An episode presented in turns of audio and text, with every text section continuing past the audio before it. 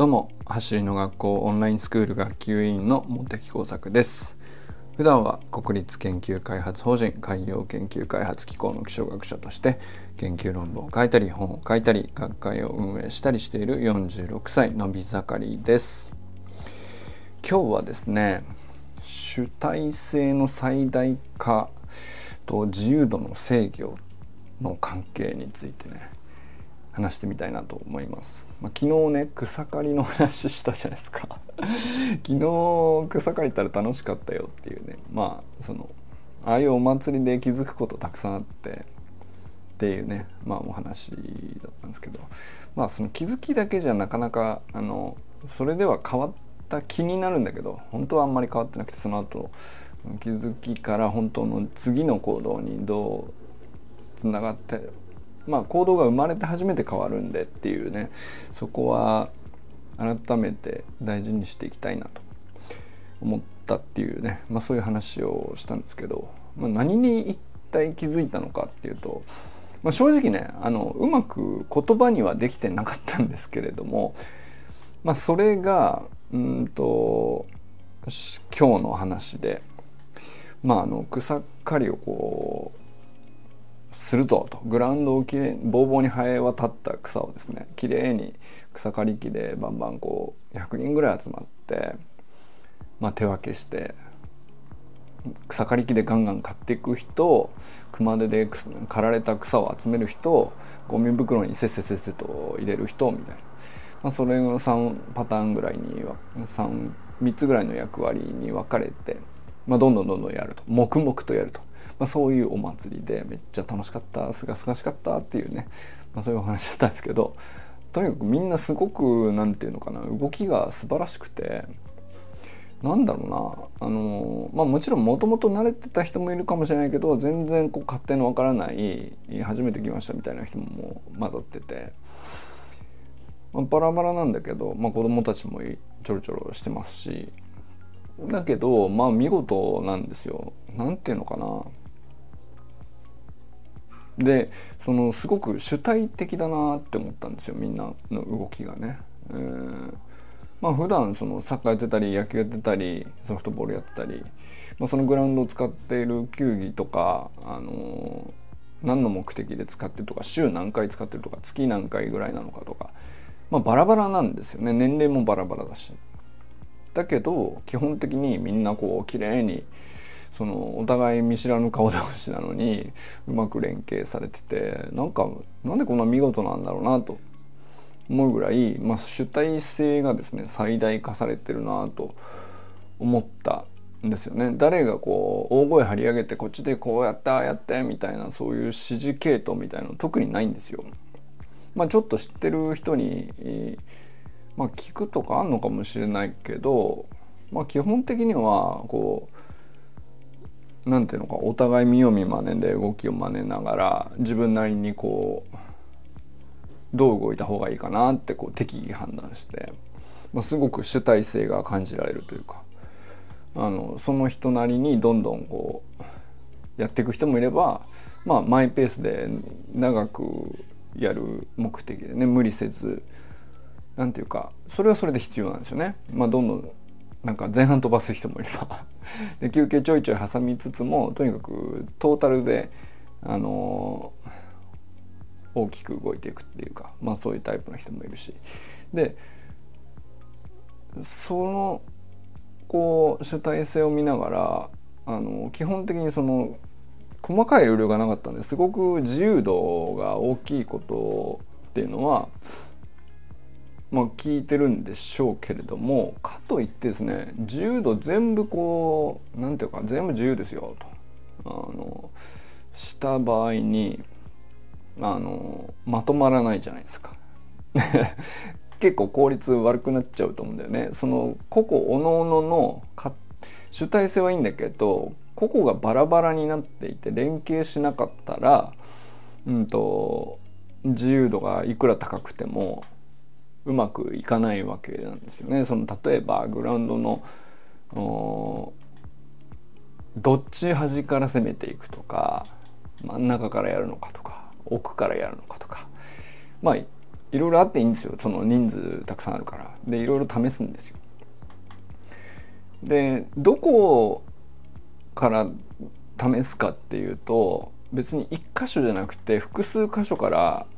こうアプローチをかけていくんですよね。でどれがその一番効率いいかは後半になって分かれてくるんだけどじゃあ後方後半効率いい方に徐々にこう集約されてったりうんとまあ逆にねその効率いい方はどんどん終わってしまうので終わった後にそのまだ終わってないところに、えー、ヘルプに入っていくのでまあ結局結局良くなるみたいな。でなんかそれがあの誰の指示でもなく あの徐々に最適化されていくっていうのがねなんかすごく何て言うんだろうなこれどうやったらこういう状態を作れるんだろうなっていうね 思うんですよね。で結構何事もあると思うんですよね。そのあまあ何でもいいけど、まあ、ある一定の人数集まってまあ、10人ぐらいまでならまだねその声張り上げて届くかもしれないけどまあ50人100人ってなってくるとそのまとめるの大変だよねと。だからまとめること自体はそもそも最初からあの諦めざるを得ないというかだけど、うんと、目的は明確にしておく必要があるよねっていうのはまず第一点あると思うんですよね。でまあそこまでは言ってたとしても今度はその100人が主体的に動くとしてもバラバラにならないようにするちょうどいい塩梅って、まあ、自由度のどこまでこう制御するのかっていう、うん、高すぎても低すぎてもうまくいかないんですよね。これ多分あらゆる組織でそうだと思うんですけど なんか多分ねどんなチームでもそうですよねきっと。まあ会社の組織とかだとなんかダンバースみたいな理論もありますしあのマクドナルドなんかだと8人に1人のリーダーをつけてグルーピングかけていくみたいな。でそのリーダー8人に対して1個上の階層のマネジメントをつけたりとかなんかそういうふうに階層化するっていうのが、まあ、理論的にこう社会科学でこう分かっててその数でまとめてまとめ上げていくみたいなそれはそれで一つの正解なんだとは思うんですけどそれとはなんかねうんまあ共通したとこあんのかな8人で集まったのかな分かんないけどでもそんなこととはちょっと次元の違うところでうまくいってたんですよ。でこれって何なのかなと思ったんですけど、まあ、それがねあの、まあ、気づきっていうか気づけてないんだけどあすごいなって思ったことなんですね。まあそれが昨日言いたかったことなんですけど。で僕が思ったのは自由度が高ければ高いほど楽しいのかっていうとまずそうとは限らないよね。がまず大前提なんですね。でまあ草刈りっていうゲームをこう面白くするための何か条件がこの場にあるんだろうなと思って。じゃあ、えー、そのガードレールでくくられた中でこう自由に動いてよい範囲っていうのを適切に設定してるんじゃないかなと。まあ、その誰かが設定したんじゃなくてその草刈り祭りにおいてはですね なんかあの多分長年続けてるうちに大体この感じでやっていけばうまいことこうガードレールがみんなに何て言うか可視化されて示されるのであのその範囲内でやってねをこう先輩たちが行動で示すと。口でああだことは言わないっていう。であのそのガードレール内だともう自然とそれを真似しつつもその範囲内だったら何でもこうあのどれぐらい頑張るかとかどういうスピードでやるかとかあの何人がどの役割をやった方がいいのかとか特に指示ないんですね。だから自由なんですよ。なので、まあ、そこがすごく肝かなと思ったのと、まあ、だから勝利条件みたいなのはあの割と設定しやすいと思うんですよね。あの全部刈り取ってきれいにして使いやすいグラウンドにするみたいなまあそれはあの草刈りじゃなくてもまあ割と決まってるチームっていうのはあの多いと思うんですけどまあこっから次が結構難しいんじゃないかなと。で制約はこうだよっていうのと役割の種類はこれとこれとこれだよと、まあ、かき集める人とかかき集めてこうビニール袋に入れて縛って捨てる人とか。まあそのかき刈り取られたあの草をあの熊手で集めてこう袋に入れやすくする人とか。その中間ですよね。で、えー、前線でどんどん草刈り機でガンガン買っていく人と、まあ、この3種類の役割がいたわけですけどこれがね何て言うか、えー、役割がはっきりしてるだけじゃなダメでその場にいる全員に対してこういう役割があのあって、えー、こういう人がやっているとこうなるっていう結果とその何て言うのかあの誰が何時間ぐらいやってるとか そろそろ交代した方がいいかなとかあるんですよね。でそれがこう目に見えてる状態っていうのがすごく大事なんだろうなと。でこれがあのグラウンドで開けてる場所でわーっとやると、まあ、基本的に誰が何をやってるとかそろそろ疲れてきてる人と交代しようかなとかっていうのはすごくこう目に見えるんですよね。だけど多分そういう条件ってなかなか揃うかっていうとそうとも限らないんだろうなと思うんですよね。その作業をオンラインでやるとか、うんとまあオフラインであったとしてもその役割まではある程度決めれると思うんです。だけどどの辺でこうフォローした方がいいのかっていうタイミングとかって、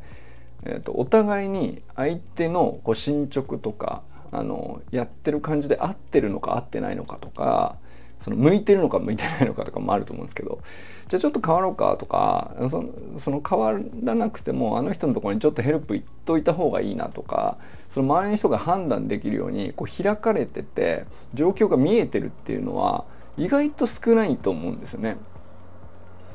その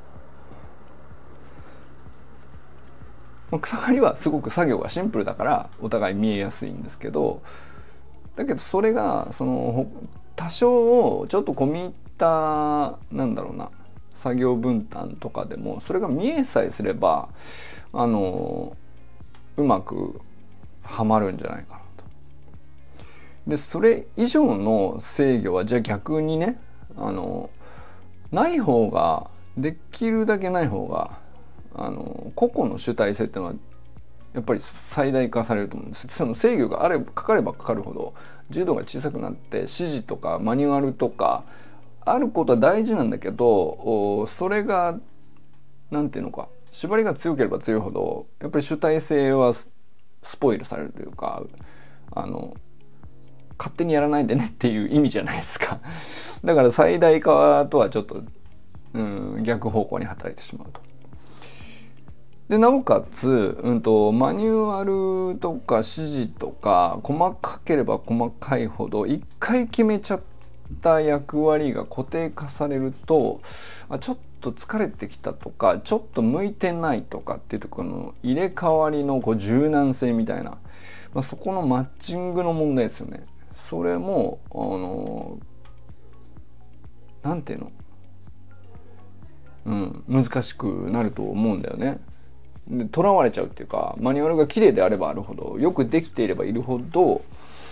あの勝手に変えるわけにいかないしそのじゃあ変えるマニュアルがあまりにも強烈であればその変えるって判断するには相当な根拠を要するっていうかそうするとこれそれがかえって逆効果になっちゃうっていうか向いてない人にうんとずっとその役割が続いちゃったりとか向いてて一生懸命やってたんだけど前半飛ばしすぎちゃって疲れちゃってみたいなことって全然あるわけじゃないですか。でもそれが あの指示が細かかったり役割とか責任とか分担とか、あの固定化してより何ていうの縛りがきつければきついほど組織的にあのやろうとすればするほど動きがきしむっていうのか悪くなってっちゃうっていうのが往々にして結構あるんですよね。そのなんだろうな僕もいろんなこうプロジェクトを過去経験してきたんですけどまあこうなんていうのかな研究者同士もこう小回りの利くなんかうまくはまったなっていう時となんだろうすごく優秀な人がたくさん集まってるんだけどいまいち噛み合わないなとかあのエンジンかかるまでめちゃくちゃ時間かかるんだけどどうしてなんだろうな みたいな。そのそういうこと結構大企業だからっていう理由ではなくてでその個々人のこう主体性とかも本当は高いのにうまく発揮されないみたいなの結構あるんですよね。これはあの何がそうだったんだろうってね ずっと思ってたんですけど、うん、まあなんかその昨日の草刈りでね 気づいたことはあそこの塩梅結構大事なんだなとその制御のかけ方っていうのがハンドルを握るっていうのは完全に手を離すのは良くないと思うんですよ。だけどガチガチに肩に力の入ったハンドルの切り方をすると決して乗り心地の良くない状態になっちゃうっていうかそのブレーキもアクセルも遊びがあっていい感じに踏んでると思うんですよ上手に運転する人は。だけどあのオンオフっていう踏み方したら多分めちゃくちゃこう居心地の悪い車内になるでしょ。だけだからその何ていうか遊びの部分っていうのか大体この辺だよねっていう範囲を決めたガイドはいるんだよね。だけどその間においては多少全然自由にこうブレたりとか遊びがあってこう遅くなったり速くなったりとかあの全然幅があっていいしその取り組む人たちそれぞれが一番楽しくなるようにするのが正解っていうか。でそのそれが正解だなってやってる人たちがちゃんと信じれるように しないといけないんだけどそう信じれるようにするにはあの本当にそれに適切なこうガードレールここまでねっていう動いていい範囲をきっちり示すことと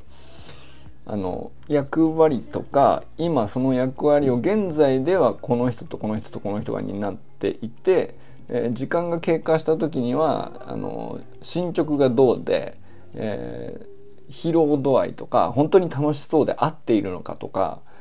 そういうことがお互いで、えー、その伝達役とかそういうのがいなくても可視化されていてそうするとあのじゃあ変わりましょうかっていうことがお互いに主体的に起こっていくんですよね。そのそろそろこっちずっとやっててあの面白かったんで次そっちやらせてくださいみたいななんかそういうやり取りになっててそれがねその何て言うかなあのサイクルといいますかローテーションというか役割のローテーションですね。だから固定化していた方があの専門性が上がって上手になって一定まではどんどん効率上がっていくんだけど固定化されてこう金属疲労みたいなのが割とその短いイベントの中でも起こってくるのね。そのでだけどそれがいい塩梅のところでローテーションかかって、えーまあ、バレーボールだったらこうぐるっとちょっとポジションずれたりするじゃないですか。それでなんかゲームの妙が変わったりするじゃないですか。あ意外とこのターンの時にあの攻撃がはまるみたいなね。例えば。なんかそういうのっていうのは試してみないと分かんないですよね。でそのうまくいかないあれ言ってないねみたいなのもこう遊びとして許容するっていう余裕がこう全体としてあるっていう。それも結構大事で。そうするとこうまあ全体としては3時間で、えー、とできるだけ広い範囲の草を刈るっていうミッションなわけなんですけど。まあ見事にこう綺麗に全部刈られた刈り取られたわけなんですけど。なかなかの成果を上げてるなと思ってめちゃくちゃ感心しちゃったんですよ。そのまあ自分自身がねこう作業楽しかったっていうのその草刈り機ブンブンやるのも楽しかったし熊手でガサガサ集めるのも面白かったし、えー、ゴミ袋にせっせせっせ入れるのも黙々とやっててさそれもそれでなんかね面白かったんだけど。でもそのローテーションがまず大事だっただろうなと。あの全部楽しめたのは飽きずに楽しめたのはやっぱりローテーションっていうこととあのローテーションもあの機械的に何分で区切られて「はい終わり」とかじゃなくて、うんと、そろそろどうすかっていうのがお互いこう状況が見えてて間が取れて、えー、頃合いが見れて、えー、なんていうか適切に回ると。良きに回ると。回ること自体にもルール化されてるんじゃなくて主体性で回るっていうね。なんかそこは結構大事だなと思ったんですよね。うん、まあそれがね本当にあのあんまり一言でうまく表現できなくて昨日はねなんかあのぼかした言い方に 気づきあったよみたいななんか本当にあったのかっていうぐらいな 感じのあやふやなしゃしゃべりをしてしまったんですけど昨日はね。まあそういうことがあの僕は昨日言いたかったことなんですよ。でこれはそのまあなんでその昨日の草刈りでそんなことに気づいたことを仰々しく気づきみたいな 旗をというかタグをつける手までこう記憶に残したかってかっていうとまあそれはもちろん橋の学校のオンラインスクール学級委員通信として喋っているので、まあ、関係あるなと思ったからですね。で橋の学校のオンラインスクールもまあもうさすがに2年経ってくると,、うんとまあ、いろんな人が運営で関わるし、えー、役割がこう一時期この人がこれを担ったとか、まあ、こういう時期にこれが得意だったんでここまではこういう人がやってとかつっでもあのその時間稼ぎが無事行われたおかげであの余裕が持ってて、えーまあ、最近になったらこういうこともできるようになってきてまあ、あの人がこう戻ってきたからあのじゃあ今度交代みたいな。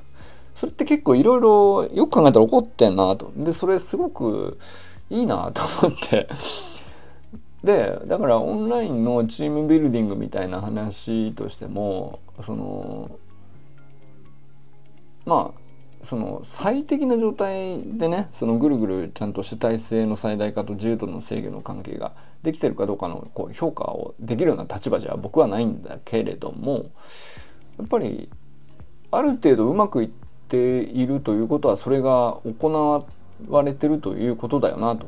そのオンラインのチーム運営というかそういう中でも結局それが行われてなかったらもっとそのギクシャクしたりとか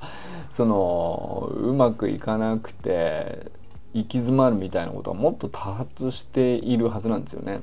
だけど割とその主体性も個々に感じるっていうのも多分ね所属してる人たちは思うんじゃないかなと思いますしそれは運営サイドに対してもそうだしその、まあ、スクール生一人一人にもやっぱり主体性の高い人が多いんでしょうねやっぱりね。それもあると思います。うん、でまあだからサタデーナイトミーティングみたいなものがこううまく継続するっていうのもただそのサービス内容さえ決めればじゃあうまくいくのかっつうとそうとは限らないよなとやっぱり参加する側との共同作業なんであれば、まあ、それは何て言うのかああいうミーティングみたいな形式のものはなおさらそういうの出ると思うんですよね。参加している人たちのやっぱりモチベーションの高さとか主体性の高さとかあのでもそれを完全に自由にしてるわけじゃなくてある程度こう一定のルールは、まあ、ガイドラインとしてはこう例えば新入生をひいきするとかさ小さい子からひいきしようとか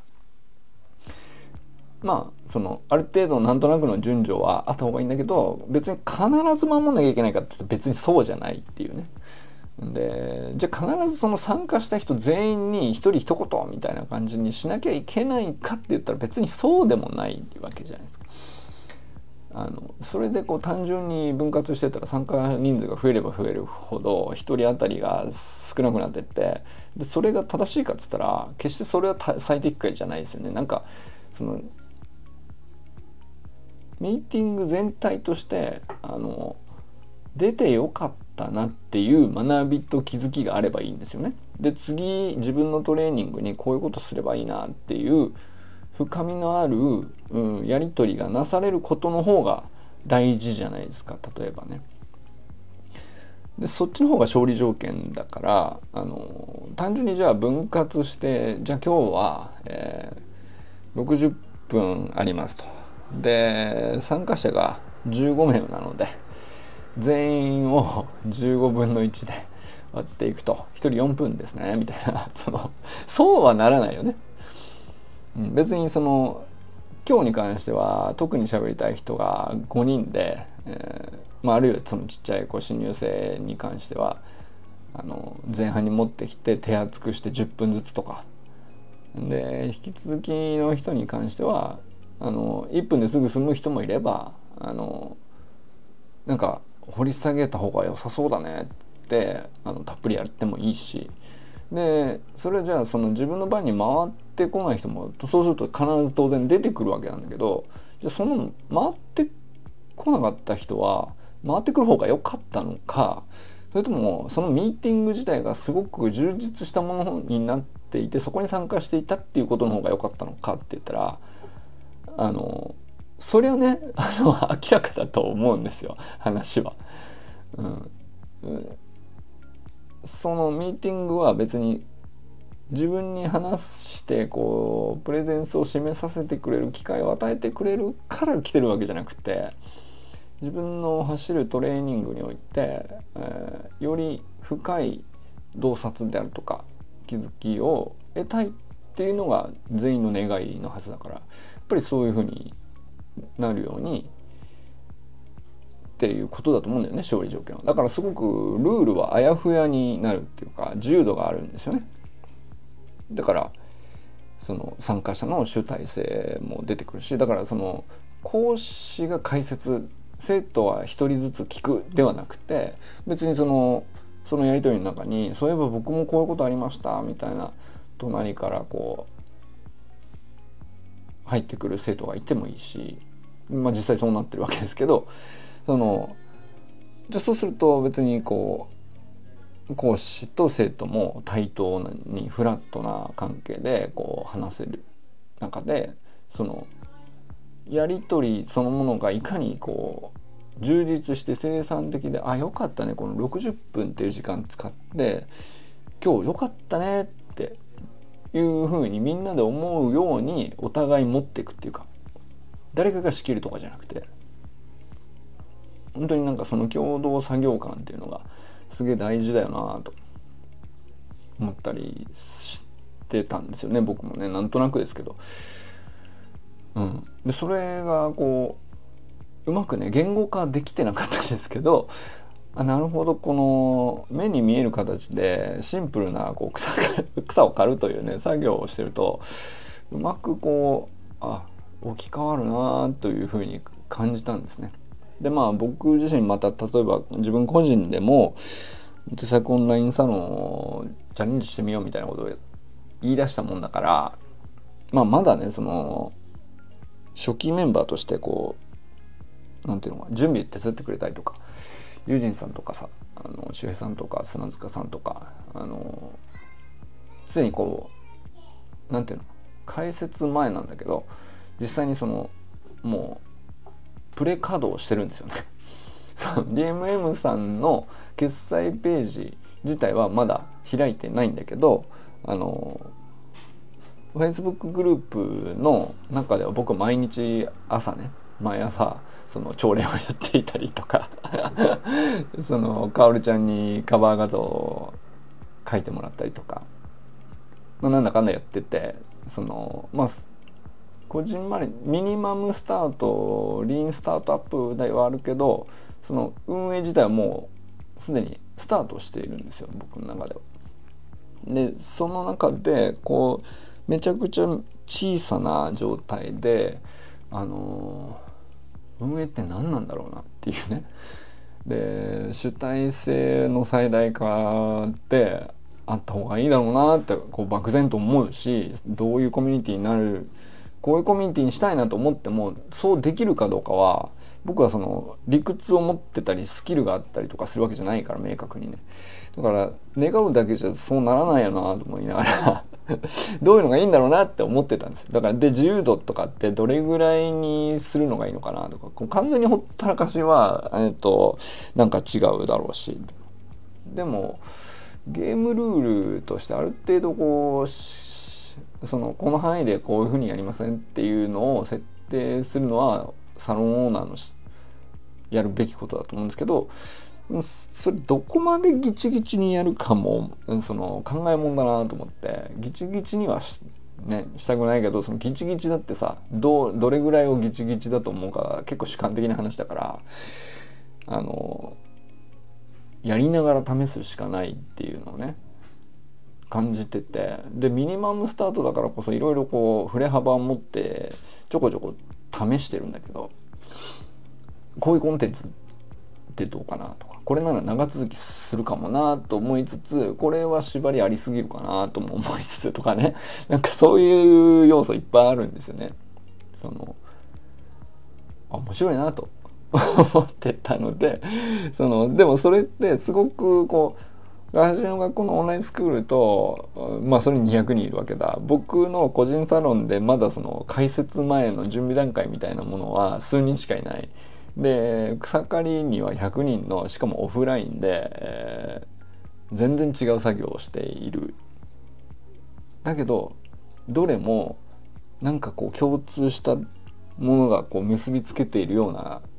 気がして。でそれは主体性と柔道のキーワードでその軸を作って整理すると割となんか三者ともに同じとこにそこ最適解が来るような気がしてて、まあ、なんかそういうふうなことに気づいたっていうお話がしたかったです。はい、ということで はい、あのもちろんねこれからも僕はあの自分の個人サロンはあのもちろん頑張ってやりますけど一方で別に橋の学校のオンラインスクール自体も僕にとってはとても大切なコミュニティなのであのできるだけねあの貢献できることあればしていきたいし自分もねそのスクール生の一人としてもうかれこれ2年以上経つんだけどその愛も変わらず楽しめていることにはね本当に感謝しているし別にだって52週間は1週もうとっくに終わってて僕の中ではもう2週目というか3週目というのか分かんないけどさ。でまあ月間メニューもあるけどその受け情報として受け取るコンテンツっていうよりもあのコミュニティに所属していることに僕はすごく価値を感じているからなんかそこから学ぶことって本当に多いしあのまあ、そこにねだからそういうことで学んでいなかったら例えば自分の個人のオンラインサロン立ててみようかなみたいなチャレンジだって思いつきもしなかったはずですよね多分ね、まあ、だからこそですけど本当にお互い2つとも何て言うかその半々になるんじゃなくて何、えー、て言うか相互協力になるようにうまくね大事にしていきたいなと。思ったりしております。ということでこれからも最高のスプリントライフを楽しんでいきましょう。バーマス